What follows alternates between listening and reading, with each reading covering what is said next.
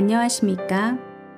예수수망교회 박대웅 목사님의 주일 설교 말씀입니다. 들으실 때 많은 은혜가 되시길 바랍니다.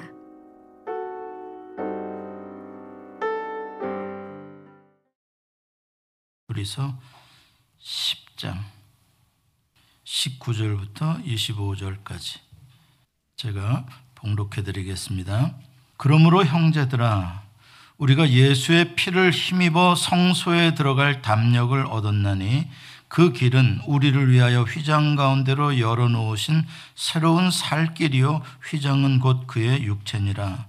또 하나님의 집 다스리는 큰 제사장이 계심에 우리가 마음의 뿌림을 받아 악한 양심으로부터 벗어나고 몸은 맑은 물로 씻음을 받았으니 참 마음과 온전한 믿음으로 하나님께 나아가자.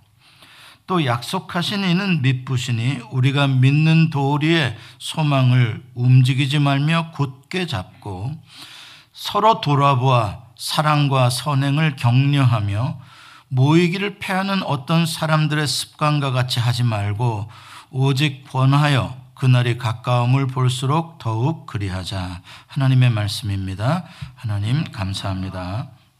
네, 우리 장로님들을 이렇게 함께 힘찬 찬송 또 불러주셔서 감사합니다. 어, 이 찬송이 우리 예수만교회 모든 가족들도 또 새롭게 힘을 얻는 그런 찬송이 되었기를 바랍니다. 같이 한번 기도하겠습니다. 주님을 악무하는 자에게 바라보는 자에게 독수리가 날개치며 올라감 같은 새 힘을 주시겠다고 말씀하신 대로 오늘도 예배의 자리에서 주를 바라는 모든 성도들에게 하늘의 신령한 힘을 주셔서 이 모든 어려움들을 잘 이겨낼 수 있도록 도와주시옵소서 예수님의 이름으로 기도합니다. 아멘. 오늘은 무엇이 소중한가라는 제목으로 히브리서 10장의 말씀을 함께 나누겠습니다. 잃어봐야 어, 소중한 것을 안다라는 말이 있습니다. 어, 우리가 건강할 때는 건강의 소중함을 모르다가 어, 병이 들어서야 건강의 소중함을 깨닫게 되기도 하고요. 또 친한 사람과 어쩔 수 없이 헤어진 이후에 또 그 사람과 함께 지냈던 시간들이 얼마나 소중했던가를 새삼 느끼게 됩니다. 우리가 그것들을 이미 갖고 있을 때 그 소중함을 알고 그것을 누릴 수 있으면 얼마나 행복하겠습니까? 그러나 만약에 그것을 잃고 난 후에라도 아 그래도 이게 소중한 거였구나라고 깨달을 수 있으면 어, 그나마 다행입니다. 왜냐하면 다음에는 그런 것들을 어, 누릴 수 있을 테니까요. 그러나 어떤 사람들은 잃었는데도 깨닫는 것도 없는다면 어, 그 사람은 정말 소중한 것을 더 많이 잃는 그런 불행한 사람이 되고 말 것입니다. 누구나 인생을 살다 보면 때때로 이렇게 상실의 시련을 겪을 때가 찾아옵니다. 물론 이번에 우리는 코로나 바이러스 사태 때문에 전혀 예상치 못한 상실을 경험하고 있습니다. 어떤 사람들은 직장을 잃고 어, 실업자 수당을 받아야 하는 사람들도 있고 가게 문을 열 수가 없어서 오히려 문을 닫아야 되는지를 걱정하고 있고 또 직접적으로 이 기간 동안 바이러스 때문에 병들고 목숨을 잃은 사람들도 참 많이 있고 무엇보다도 자택에 격리되어 있으면서 안타깝고 답답하고 실망하고 점점 미래에 대한 소망을 잃어가는 사람들이 참 많이 있습니다. 그리고 우리가 어, 정말 잃어버린 것들 가운데 일상에서의 만남들, 친구들과 성도들과 자연스럽게 만날 수 있었던 것들, 그것들이 또 얼마나 아쉬운지 모릅니다. 많은 사회학자들이 이번에 코로나 바이러스 사태를 두고 인류의 역사를 어, 대전환을 맞이하는 그러한 역사적인 어, 사건이다라고 이야기를 합니다. 여러분 이렇게 심각하고 중대한 역사적인 사건 속에 주님의 뜻이 왜 없겠습니까?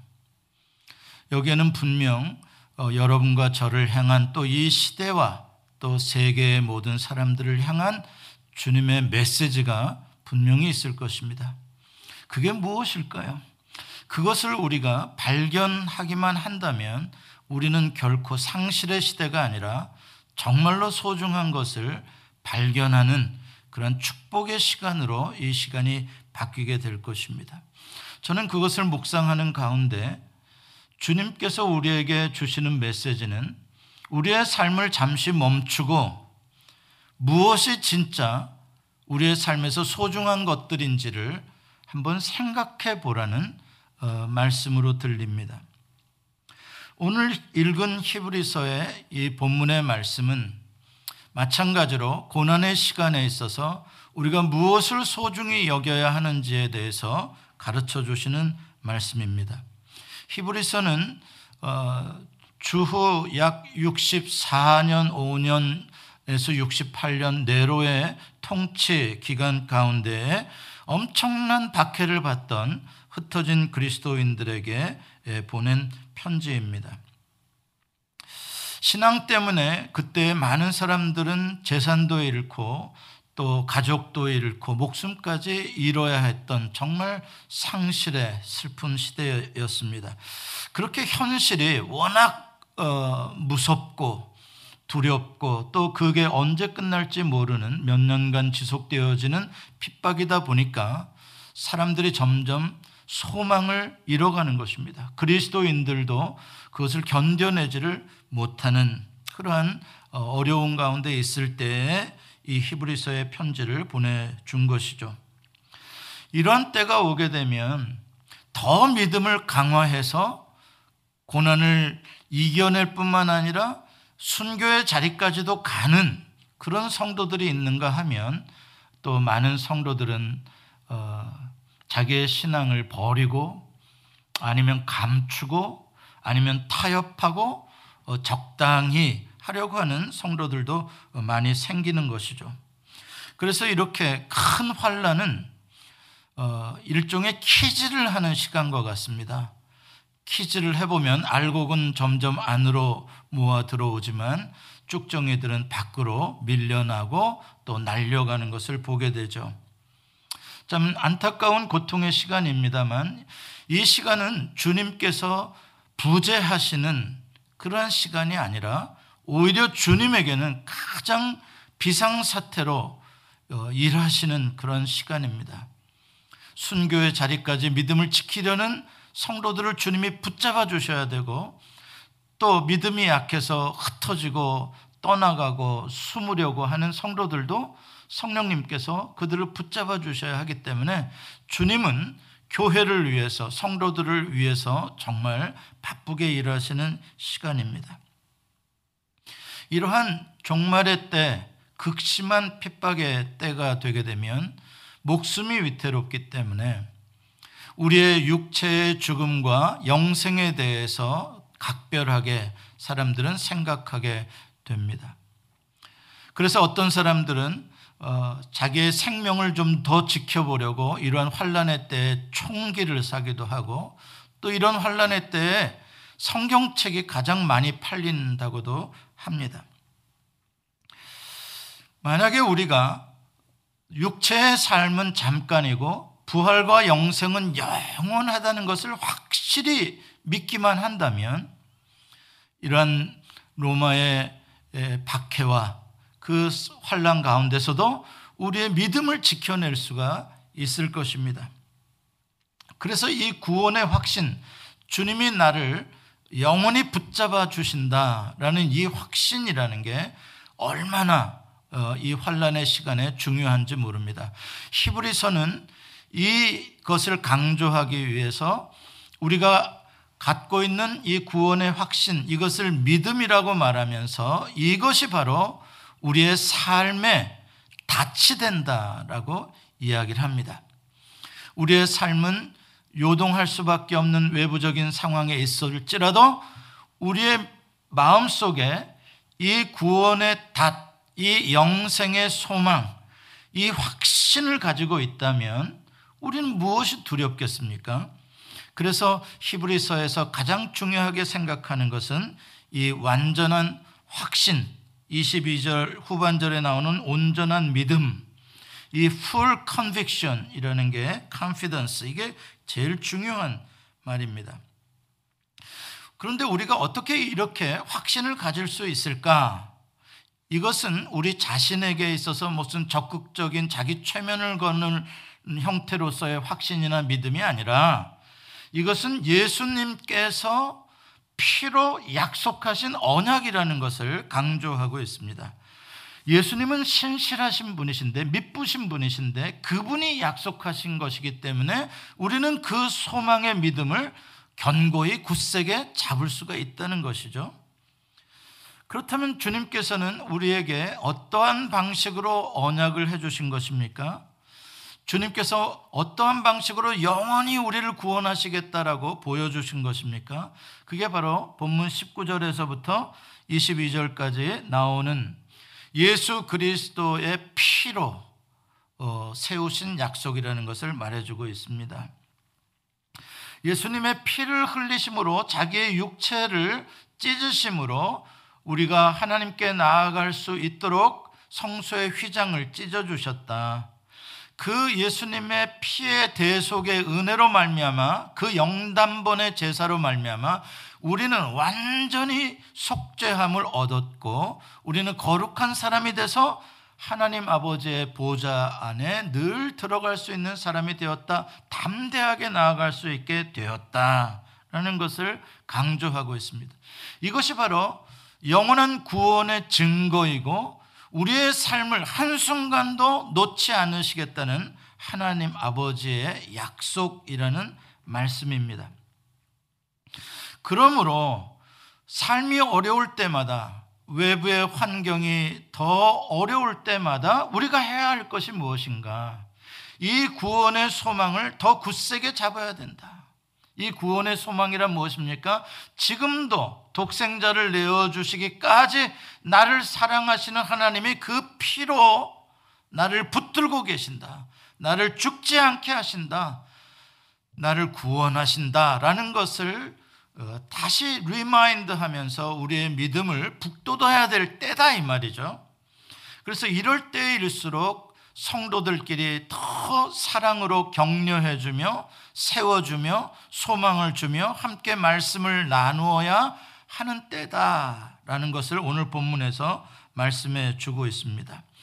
예수님께서 이 땅에 교회를 만드시고 이 교회를 예수님의 몸이라고 말씀하신 뜻이 여기에 있는 것입니다. 이 몸에 우리를 모두 소속하게 하게 해서 우리를 지체로 만들어서 서로 연합함으로 말미암아 이렇게 격려하고 말씀을 나누고 용기를 주고 그래서 우리 각자가 처한 환경으로부터 이겨낼 수 있는 힘을 공급받게 하기 위한 주님의 몸으로 교회를 만들어 주신 것입니다. 전도서 4장 12절에 보면 이런 말씀이 나옵니다. 같이 한번 읽어볼까요? 한 사람이면 패하겠거니와 두 사람이면 맞설 수 있나니 세 겹줄은 쉽게 끊어지지 아니하느니라. 그렇습니다. 편안할 때야 뭐 나 혼자 감당할 수 있겠죠. 그러나 외부의 환경이 어려우면 어려울수록 공격이 심하면 심할수록 나 혼자서는 못 이기니까 둘이서 힘을 합쳐야 되고 셋이서 힘을 합쳐야 되고 넷이서 다섯이서 더 많은 사람들이 힘을 합칠 수 있다면 우리는 이겨낼 수가 있는 것이죠. 그런 의미에서 종말의 때에 환란의 때에 주님께서 교회 공동체로 우리를 모이게 하신 뜻은 너무나 중요한 것입니다. 그런데 문제는 오늘 본문 끝에 25절에 보면은 모이기를 패하는 어떤 사람들이 우리의 모임을 우리의 공동체의 하나됨을 회방하고 있다는 사실이죠. 어려울 때 더 열심히 모여야 하는데 그렇게 하지 못하도록 함으로 말미암아 우리의 괴로움을 더욱 가중시키는 그래서 결국 교회 공동체가 괴멸되고 사라지게 하는 그러한 어, 사람들이 있다는 것입니다. 그렇다면 모이기를 패하는 자들이란 누구일까요? 오늘 본문의 컨텍스트에서 우리가 보면 어, 제일 드러난 대놓고 공격하는 것은 당연히 로마 황제 네로와 공권력을 가진 사람들이겠죠. 그리고 또 그들의 편에서 교회 공동체를 박해하던 사람들은 유대교 회당에 나오는 유대교인들입니다. 그들은 예수 믿는 사람들을 미워했고 교회 공동체가 파괴되기를 원했던 사람들이죠. 그들이 바로 어, 로마의 공권력을 가진 사람들과 연합을 해가지고 지금 그리스도인들을 핍박하고 있는 것입니다. 그렇지만 본문은 그들을 일차적으로 어, 지목하고 있지는 않습니다. 오늘 본문에서 모이기를 패하는 어떤 사람들이라고 말할 때 일차적인 대상은 누구냐면 그리스도인들 중에 성도들 중에 극단적인 금욕주의자들이라든지 아니면 극단적인 타협주의자, 자유주의자들이 문제라는 것입니다. 그런 성도들이 모이, 모이면 어, 안 된다고 하든지 안 모여도 된다고 한다든지 이런 식으로 어, 모임에 대해서 어, 부정적인 생각을 갖고 있다는 것입니다. 이 초대교회에서 금욕주의자들 같은 경우에 있어서는 자기 신앙의 소중함만 생각하고 자기만 주 안에서 어, 거룩해지겠다라고 생각하면서 아주 어, 먼 곳에 이렇게 숨어서 동굴이나 사막이나 이런 곳에서 아주 어, 돌을 닦는 음, 음식도 제한하고 물도 제한하고 이러면서 스스로를 괴롭게 하면서 돌을 닦는 스타일의 그러한 신앙을 가진 사람들도 있었고 또 반대편에 그러한 쾌락주의자들의 경우에 있어서는 이미 우리는 용서받았기 때문에 세상에 나가서 어떤 죄를 지더라도 구원을 받는다라는 그러한 식으로 해석을 해가지고 세상 사람들과 타협해서 진짜 그리스도인인지 아닌지도 모르게 살아가는 사람들이 있었습니다. 이런 사람들은 어, 교회 모임을 소중하게 생각하지 않았죠. 이런 두 그룹의 양쪽의 사람들은 로마의 핍박이 심할 때 각자 나름대로 누군가는 숨어 있기 때문에 누군가는 타협했기 때문에 그 핍박을 피할 수 있었습니다. 자, 그 모습을 보면서 교회 안에 믿음이 좀 연약하고 유혹을 받는 성도들은 그 모습을 보면서 나도 저런 식으로 도망칠까? 나도 저런 식으로 숨을까? 교회 모임에 내가 참석했다가 거기 습격당해가지고 우리 다 잡히면 다 죽는데 하면서 그들의 모습을 따르기 시작했던 것이죠. 그래서 자기가 그리스도인이라는 것을 숨기고 세상 사람들 속에 들어가서 적당히 타협하는 사람도 생기고 아니면 아예 그냥 멀리 로마의 공권력이 손 닿지 않는 곳에 가서 숨어버리는 사람들도 생기게 되었던 것입니다. 이게 바로 모이기를 패하는 사람들의 방식, 그것을 따라가지 말라라고 오늘 본문에서 어, 말씀합니다. 삶이 어려울수록 외부의 핍박이 심할수록 사실 어, 그렇게 하고 싶은 유혹이 커지죠. 하지만 25절 끝에 그날이 가까움을 볼수록 더욱 그들의 본을 따르지 말고 그 유혹을 물리치고 우리는 모이기를 힘써야 한다라고 예수님께서 말씀하십니다. 주님의 재림이 가까워서 고난이 심해질수록 이 세상은 개인주의, 이기주의, 자유주의, 금욕주의가 판을 치게 될 것입니다. 돈을 사랑하는 사람들이 점점 많아지게 됨으로써 어, 공동체 연합과 모임을 깨뜨리려고 하는 사람들이 많아질 것입니다. 그러므로 신실한 그리스도인들은 그런 풍조에 맞서서 더욱 열심히 공동체를 세우고 모이자고 우리 서로가 요구를 해야 된다는 것입니다. 우리 모입시다. 모여야 합니다. 이렇게 서로 격려를 해줘라 라고 말씀을 하는 것이죠. 그러면 우리는 왜 이렇게 모여야 하는가? 모임의 가장 중요한 목적은 어디에 있을까? 그런 면에서 25절에 나오는 어, 모이기라는 단어를 한번 우리가 생각해 봐야 됩니다. 이 단어가 키워드인데 어, 헬라어 원어로 에피시나고게라고 합니다. 에피시나고게는 여러 사람이 한 자리에 예, 말 그대로 모여 있는 모임을 말합니다. 특별히 가족 공동체에 있어서 부모가 자녀들을 한 자리에 모아놓고 함께 식사를 하든지 교제를 나누든지 아니면 자녀들을 가르치든지 하는 그 가족 공동체가 모여 있는 그러한 모습을 어, 에피시나고게라고 하죠. 근데 흥미로운 것은 마태복음 23장 37절에 예수님께서 예루살렘을 바라보며 우시며 탄식할 때에 암탉이 병아리를 그 날개 아래 모음같이 내가 너희를 모으려 한 적이 얼마나 많았던가 말씀하실 때 거기서 모이다라는 단어도 모으다라는 단어도 에피시나고게입니다. 여기서 우리는 왜 주님께서 우리를 이렇게 환란의 때일수록 종말의 때가 가까울수록 더 우리를 모으시려고 하는가에 대한 뜻을 알게 됩니다. 이것은 주님의 날개 아래 우리를 품어주시겠다는 것입니다. 이게 주님의 몸이잖아요. 교회가. 그 아래 품어서 어, 외부의 환경으로부터 우리를 지켜주시겠다는 것입니다. 생각해 보십시오. 병아리가 각자 흩어져서 어, 돌아다니는데 솔개가 독수리가 날아다닌다 그러면 어떻게 되겠습니까? 그건 다 잡아먹히게 되는 거죠. 그래서 엄마가 어, 어미 닭이 그것을 다 품는 것입니다.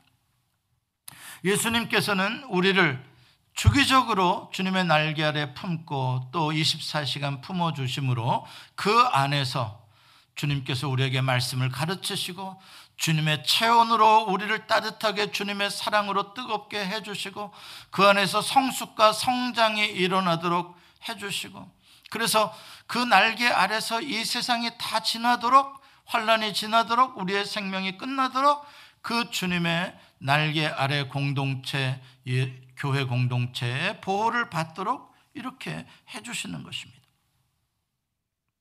우리는 지난 한 달 이상 교회에서 공동체 모임과 예배를 가질 수 없는 상황을 경험하고 있습니다.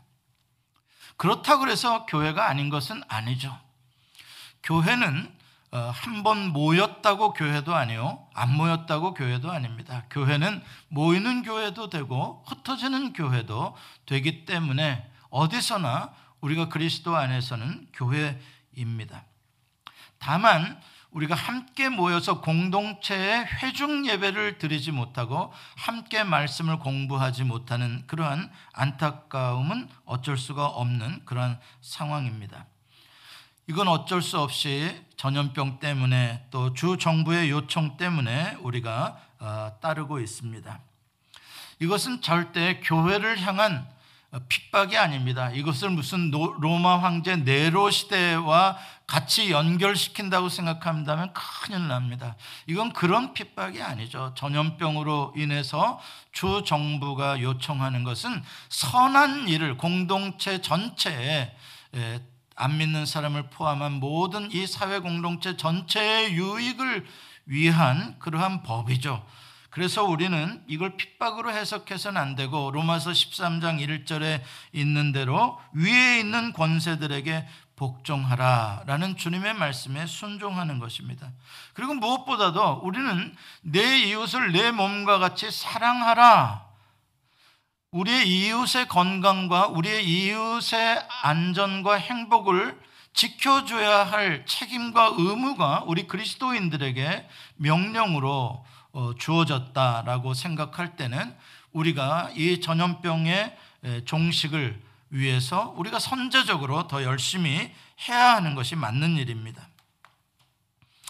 아무튼 어, 우리는 그동안 교회에서 아무 때나 또 쉽게 이렇게 모여서 예배할 수 있다가 이렇게 예배를 하지 못하게 되는 그런 안타까움을 지금 경험하고 있습니다. 평소에 늘 정해진 시간, 정해진 그러한 때에 어, 교회는 예배와 모임을 제공해 주었기 때문에 어떤 성도들에게는 그것이 그렇게 소중하게 안 느껴졌을 수도 있습니다. 어, 그래서 뭐 어, 이번 주 한 주 빠지지 뭐 급하니까 아니면 무슨 다른 이유가 있으니까 뭐 다음 주에 또 예배하러 가면 되는데 이렇게도 어, 쉽게 생각할 수도 있었을 것입니다. 어, 그러나 어, 이제 예배를 드리지 못하는 상황이 되다 보니까 이제 아 우리가 모여서 예배할 수 있다는 거, 모여서 함께 말씀을 공부할 수 있었다는 거, 아이들이 함께 모여서 어, 교회 놀이터에서 뛰놀 수 있었다는 게 얼마나 소중했던가를 새삼스럽게 깨닫게 됩니다.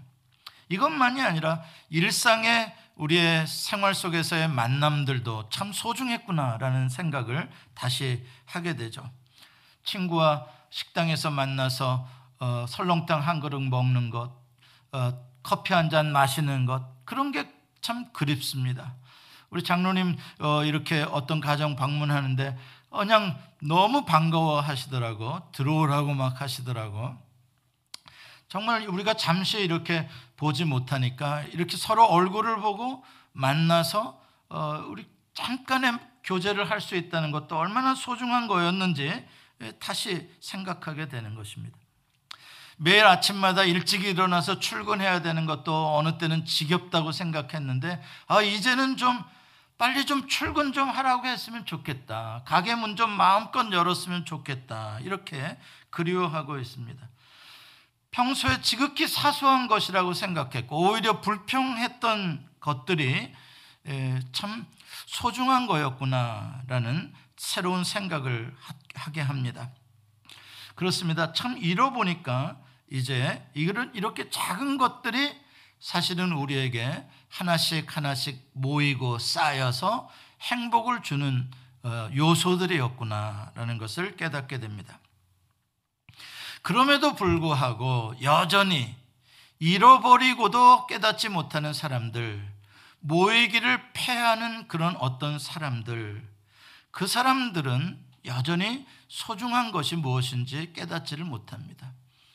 왜냐하면 내가 잃은 것에 대해서 계속 집착하고 있기 때문에 그렇습니다. 내가 지금 돈에 대해서 집착했던 사람들은 내가 지금 얼마를 손해보고 있는데 여기에만 집착해 있는 겁니다. 빨리 이게 끝나면 내가 얼마를 다시 회복해야 되는데 계속 거기에만 집착해 있기 때문에 그 사람은 무엇이 소중한지 깨닫지를 못합니다. 그냥 영원히 그 사람은 돈이 제일 소중하고 자기가 제일 소중하고 자기가 주인 되려고 하는 것밖에는 모르는 것입니다.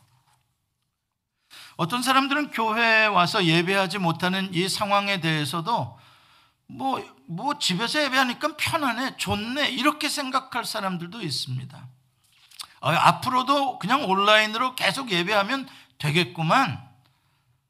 골프 치고 뭐 저녁쯤에 가서 온라인으로 예배하지 뭐 이렇게 생각할 사람들도 있을 것입니다. 결국 이 코로나 사태로 인해서 우리에게 이 어떻게 보면 반강제적인 분리와 격리를 경험하게 하는 이것이 고착화되어지고 이것이 익숙해져서 개인주의를 추구하는 사람들, 나의 영역을 다른 사람으로부터 침범받기 싫어하는 사람들의 경우에 있어서는 계속 이러한 사회적인 격리와 거리감을 유지하려고 하는 사람들이 분명히 있을 거라는 것이죠. 나는 좀 우월하고 나는 좀 깨끗한 사람들이라고 한다면 누군가 저 삼류에 저 하층에 있는 하류 사람들의 그 불결한 그들이 마음껏 나와 함께 한 공간에서 쇼핑을 하고 한 공간에서 음식을 먹는 것을 싫어하는 그런 사람들에게 있어서는 이러한 것들이 좀더 어, 계속 이루어지기를 바랄지도 모르겠습니다. 여러분 이렇게 된다면 이거는 코로나 바이러스보다 더 무서운 정말 인간의 행복을 사회를 깨뜨리는 그러한 무서운 바이러스가 되고 말 것입니다. 격리와 분리 이것은 주님이 원하시는 방식이 아닙니다.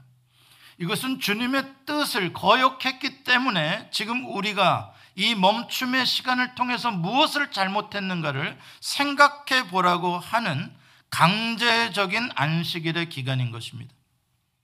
우리가 영적으로 보게 되면 어느 때 우리가 안식일을 제대로 지키지 못한 것들에 대해서 하나님이 소급해서 그 안식일의 날수만큼을 지키도록 해버리시는 심판의 때도 있습니다. 마치 40일간의 가난 정탐 거기에 실패했던 이스라엘 백성들에게 40년을 광야를 맴돌도록 하시던 것과 비슷합니다. 어떤 사람들이 쉬지도 않고 돈만 벌려고 하다가 병들어서 1년 동안 쉬어야 하는 강제적인 입원 상태로 가는 것도 그러한 이유라고 우리가 볼 수가 있습니다.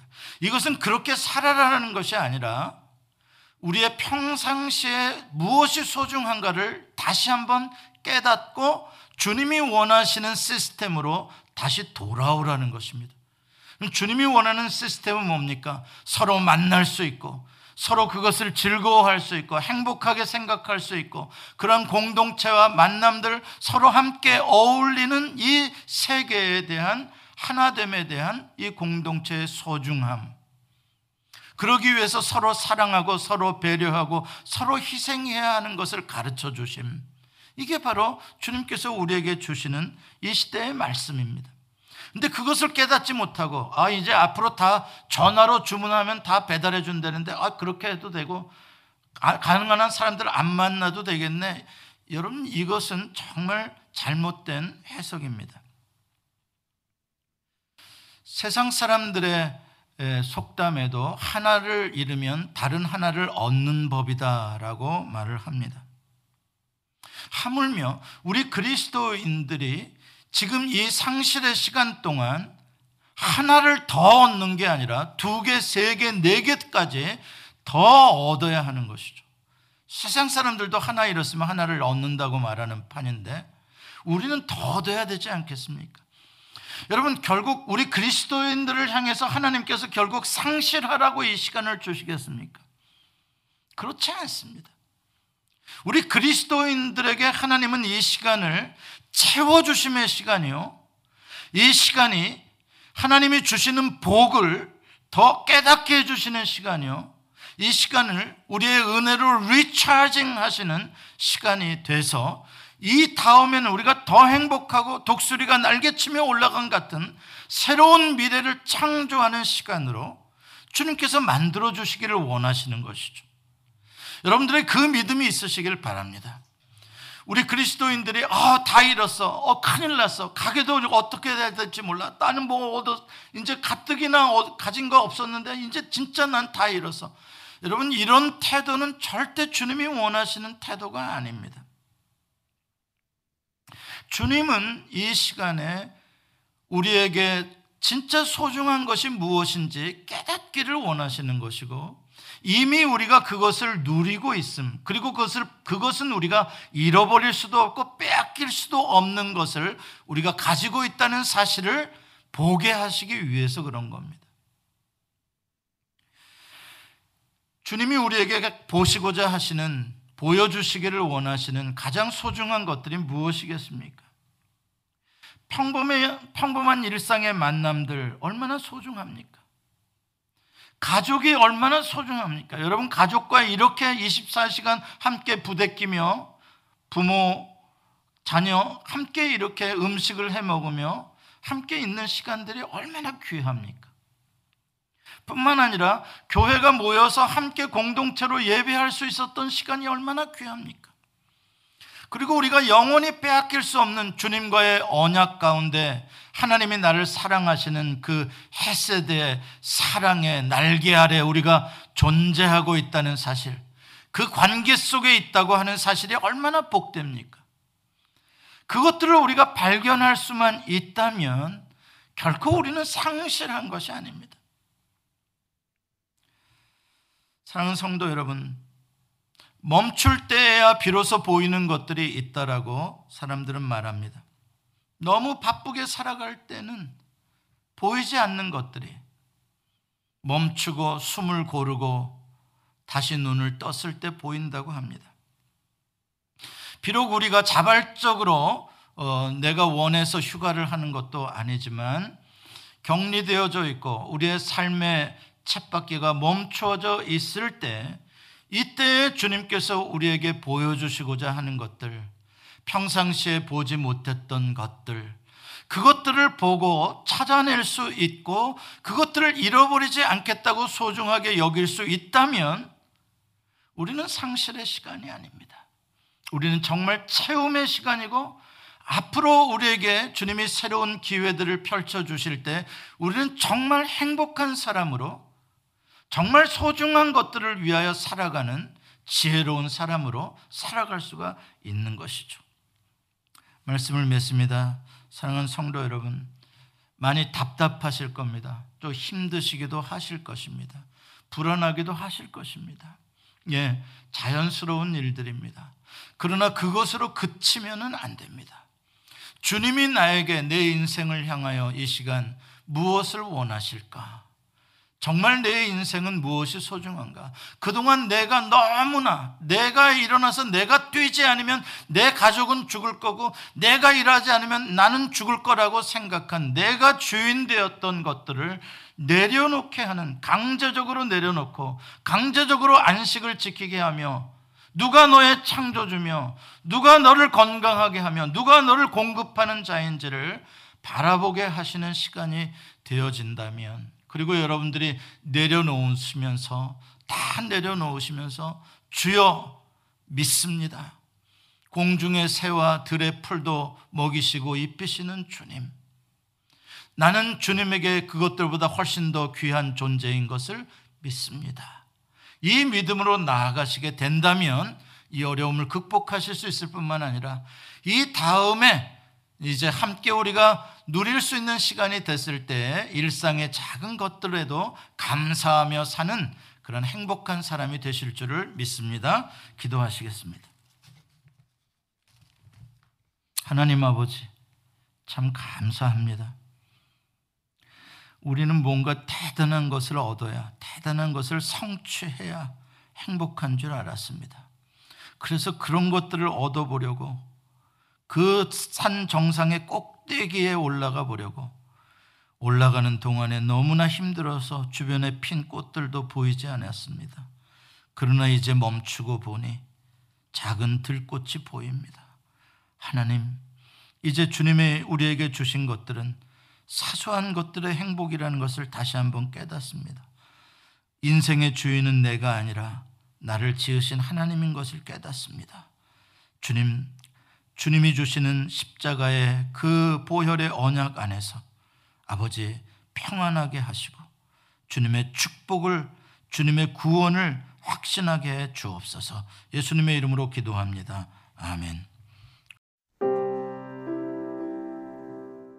예수 소망 교회는 조지아주 스와니에 위치해 있으며 주소는 3671 Smithtown Road 스와니 조지아 30024이고 전화번호는 770-375-0900입니다. 주일 1부 예배는 오전 8시 30분, 2부 예배는 오전 11시에 있습니다. 예수 소망교회의 소개와 사역은 인터넷 주소 www.jesushopechurch.org로 오시면 찾아보실 수 있습니다. 감사합니다.